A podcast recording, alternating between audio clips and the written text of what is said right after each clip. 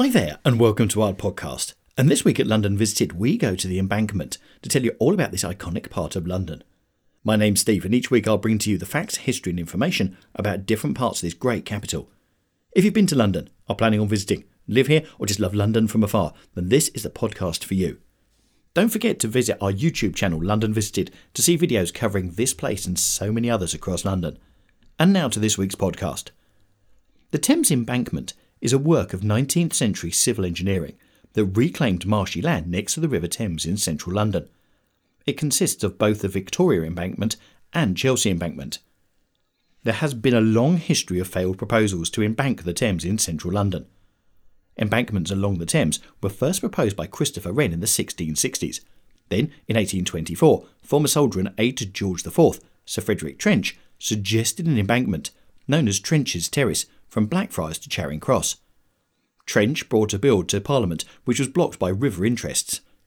In the 1830s, the painter John Martin promoted a version, as realised later, to contain an intercepting sewer. In January 1842, the City Corporation backed a plan designed by James Walker, but was dropped due to government infighting.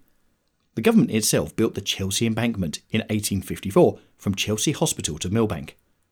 Started in 1862, the Victoria Embankment starting from Millbank on the Main, North or Left Bank, was primarily designed by Sir Joseph Bazalgette, with architectural work on the embankment wall and river stairs by Charles Henry Driver. It incorporates the main low level interceptor sewer from the then limits of the West London's growth, and an underground railway over which the wide road and riverside walkway were built and run today, shored up by a steady retaining wall along the tidal River Thames. In total, Basil Bazalgette's system reclaimed 22 acres of land from the river. It prevented flooding, such as around what had been remnants of Thorney Island, much of which was owned by the Duke of Westminster. Those waterfront hotels, supply warehouses, and genteel townhouses, which had boat access by inlets and water gates, lost this. Much of the granite used in the projects was bought from Cornwall. The quarried stone was shaped into blocks on sites before being loaded onto barges and transported up the English Channel into the Thames. From Battersea Bridge in the west, it includes Cheyne Walk, Chelsea Embankment, Grosvenor Road, Millbank, and Victoria Tower Gardens. Beyond the Houses of Parliament, it is named Victoria Embankment, as it stretches to Blackfriars Bridge. This stretch incorporates part of the shared District Circle Line, bi directional tunnel of the London Underground, and passes Shell Mex House and the Savoy Hotel. It likewise incorporates gardens and open space, here at their greatest and collectively known as the Embankment Gardens, which provide a peaceful oasis in the heart of central London. The gardens include many statues, including a memorial with a bust of Bazalgette. The smaller and shorter Albert Embankment is on the south side of the river, opposite the Millbank section of the Thames Embankment. It was created by Bazalgette for the Metropolitan Board of Works and built by William Webster between July 1866 and November 1869. Some parts of the embankment were rebuilt in the 20th century due to wartime bomb damage or natural disasters, such as the 1928 Thames flood. The Thames and Albert embankments are but a fraction of 200 miles of walls that prevent the Thames from flooding adjoining lands, and which were began in the Middle Ages. Victoria Embankment is part of the Thames Embankment, a road and river walk along the north bank of the River Thames in London. It runs from the Palace of Westminster to Blackfriars Bridge in the City of London. As well as being a major thoroughfare for road traffic between the City of Westminster and the City of London, it is noted for several memorials, such as the Battle of Britain Monument permanently berthed retired vessels, such as HMS President, and public gardens, including the Victoria Embankment Gardens. The Victoria Embankment was designed by civil engineer Francis Webb Shields, who submitted designs to the Royal Commission, appointed in 1861. Following acceptance of the designs, construction was carried out by the Metropolitan Board of Works on the lines of his scheme. Construction started in 1865 and was completed in 1870. The Victoria Embankment was one element of a three part work the other two parts being the Albert Embankment, from Lambeth End of Westminster Bridge to Vauxhall, and the Chelsea Embankment, extending from Millbank to Cadogan Pier at Chelsea, close by Battersea Bridge. It was a project of the Metropolitan Board of Works. The original impetus was the need to provide London with a modern sewage system. Another major consideration was the relief of congestion on the Strand and Fleet Street. The project involved building out onto the foreshore of the River Thames, narrowing the river, the construction work required the purchase and demolition of much of the expensive riverside property. The cut and cover tunnel for the District Railway was built within the embankment and designed to open at ebb tide to release diluted sewage when rainstorms flooded the system, but were built into it as a means of preventing backups in the drainage system and of periodically flushing the mud banks. At ground level, in addition to new roads, two public gardens were laid out.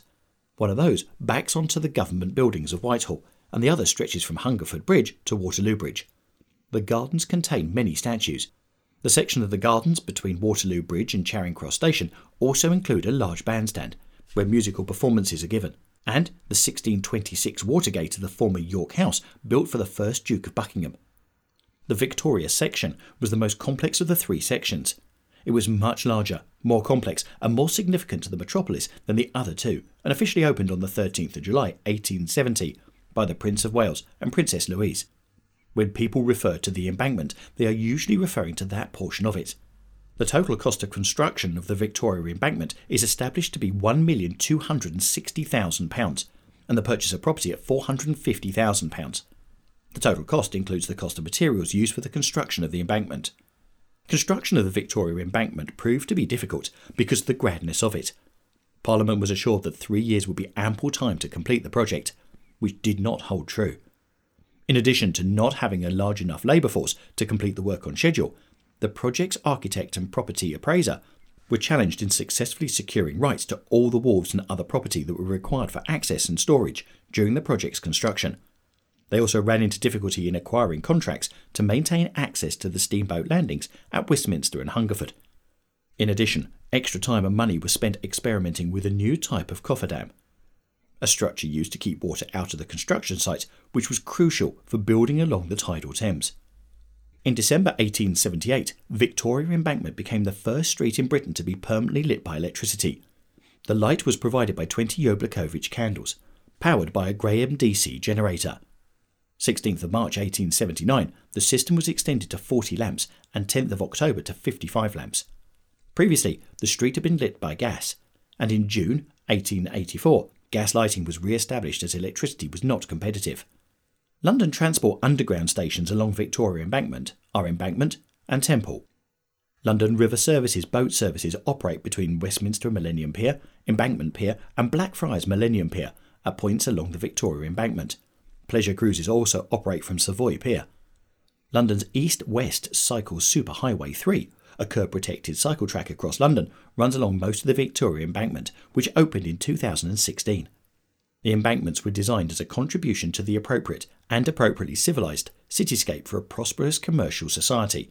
John Thwaites, the chair of the Metropolitan Board of Works, made note that the embankments were an important step in making London recognised as an exemplary imperial city, and that the embankments were the greatest public work to be taken in London.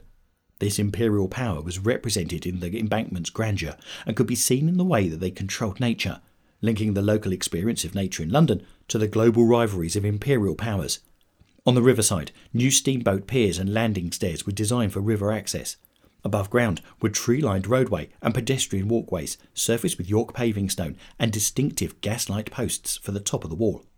Ships permanently moored by Victoria Embankment include HMS President, HQS Wellington, and PS Tattershall Castle. Other notable attractions include the General Charles Gordon Memorial, the Royal Air Force Memorial, National Submarine War Memorial, Battle of Britain Monument, Cleopatra's Needle, and the modernistic Cleopatra's Kiosk. Chelsea Embankment is part of the Thames Embankment, a road and walkway along the north bank of the River Thames in central London. The western end of Chelsea Embankment, including a stretch of Cheyne Walk, is in the Royal Borough of Kensington and Chelsea. The eastern end including Grosvenor Road and Millbank, is in the city of Westminster. Beneath the road lays the main low level interceptor sewer, taking water waste from West London eastwards towards Beckton. Sloane Square is the closest tube station located to the north.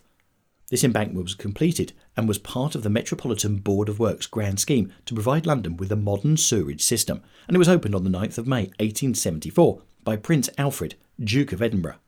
So, I hope you've enjoyed our look at the embankment in London and its history behind it. Whatever podcast service you use to listen to this, please do subscribe to get updates on new shows, and also please leave us some feedback. Please also let me know any places you'd like us to feature in future podcasts, and you can let me know through our website www.londonvisited.co.uk, by emailing me directly on londonvisited at gmail.com, or contacting us on Twitter and Instagram on at London Visited or Facebook on at The London Visited. Thanks for listening and really hope you enjoyed our podcast, and we'll see you soon in the next one. Bye.